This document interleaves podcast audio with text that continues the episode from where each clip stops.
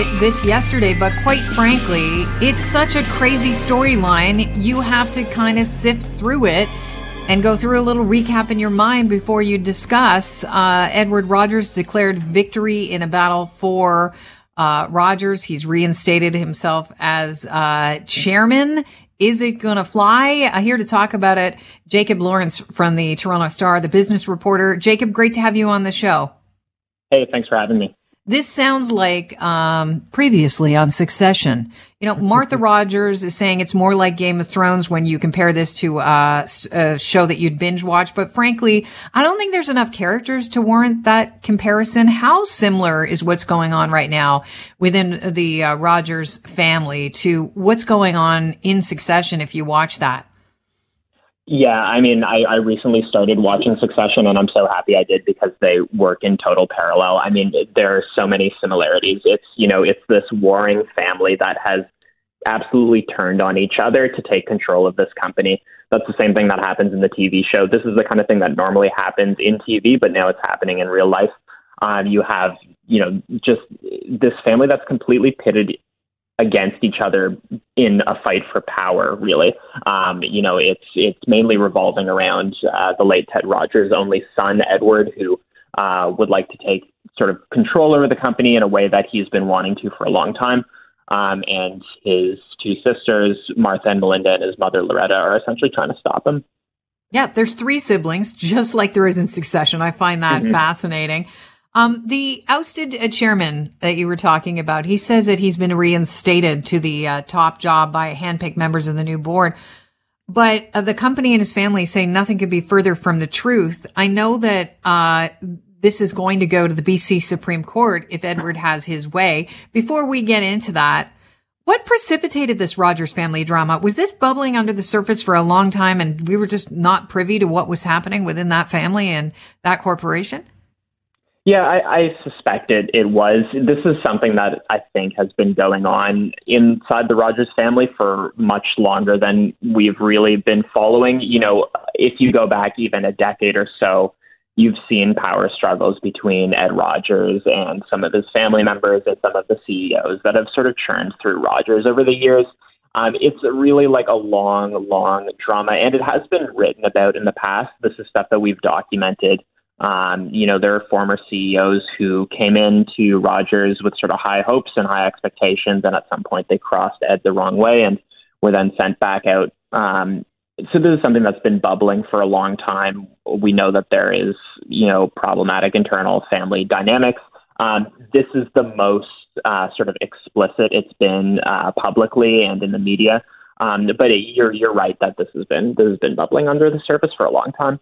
Okay, well, let's start with uh, where it began when things started to go public last week. Uh, it, Ed Rogers was removed as chair of the company uh, because he tried to pull a Kendall Roy.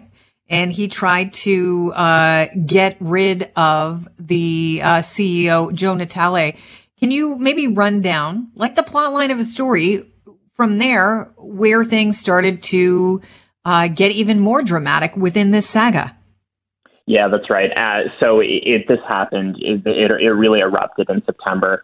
Ed uh, tries to oust Joe Natale, presidency of the company, and replace him with the former chief financial officer, Tony Staffieri.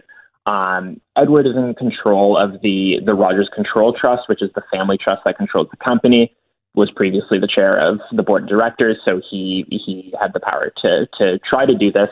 Um, however, uh, Natale, the, the, the CEO and the board, learned of Edward's plan to try to oust him and other executives when uh, Staffieri accidentally dialed the CEO's phone number while discussing it. So essentially, a pocket dial gave away Ed's plan.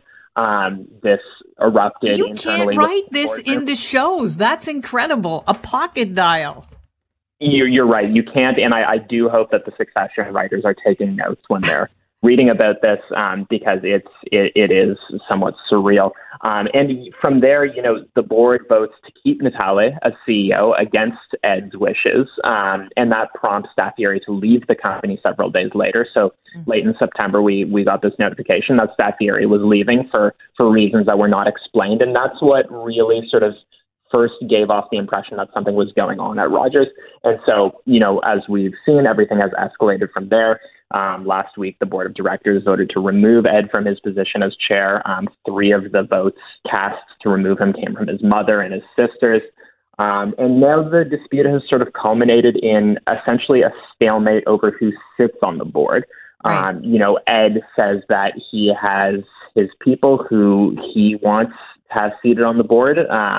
The board itself says that that's invalid. He can't do that. He's already been stripped of his position and he hasn't convened a shareholders meeting. But, um, and I'm sure we can talk about this more, this gets very complicated and murky. And wow, mm. it sounds maybe a bit counterintuitive that Ed, who has just been stripped of his position, could possibly appoint anybody, it's the, the key thing that is worth noting here is that Ed is in control of the Rogers Family Trust, which owns the vast majority of shares in the company. And that with that comes a lot of power and a lot of sway.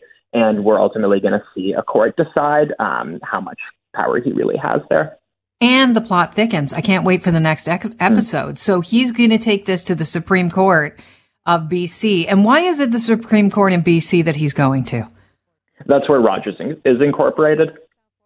Okay. So they will rule on if, uh, you know, he is indeed right. If he uh, uh, because he has the voting control over the, the company that his father um, left in the in the kid's hands, that uh, he he can get his way and remain as CEO, right? That, that's right, and we're probably going to see these decisions come out fairly soon. Um, Ed has has written to the board or to the court um, with his lawyers, essentially saying that we need an expedited court case. Like the court needs to hear this fast. The reason for that is that Rogers is essentially in a moment of chaos right now, and um, this is spooking shareholders a bit. Mm-hmm. Uh, we saw on Monday that the share value of Rogers dropped by about 6%. That's the most it's fallen since last February. Um, you know, their investors are worried. It's not clear who's in control of the company, and um, the company needs to mitigate their losses essentially, and the only way to do that is to get a resolution quickly. Well, and they're also trying to take over Shaw Communications. So that That's will right. that complicate things or does it speed things up here when it comes to a decision with the BC court? Yeah, the time will tell. It's it's unclear. This is this is certainly a very delicate time for such a crisis to happen, given that Rogers is in the midst of a $26 billion takeover. Um, it, it sort of it depends who you ask. There are some you know security analysts who we've spoken to who aren't particularly concerned about this takeover going through. They sort of suspect that this volatility could calm itself in the next while, and that this um, takeover, which has been in the works for a long time, will go on. Um, but we really don't know. It's really hard to say what's going to happen next at this point. Well, in this case, is it life imitating art or is it art imitating life? It's hard to tell. I want to thank you for your time today, Jacob. It's been a pleasure having you on the show. My pleasure. Thanks for having me. Have a great day. Jacob Lorinc is a Toronto Star business reporter, just running down this crazy saga of the Edward Rogers family. I don't know about you. I can't wait for the next episode.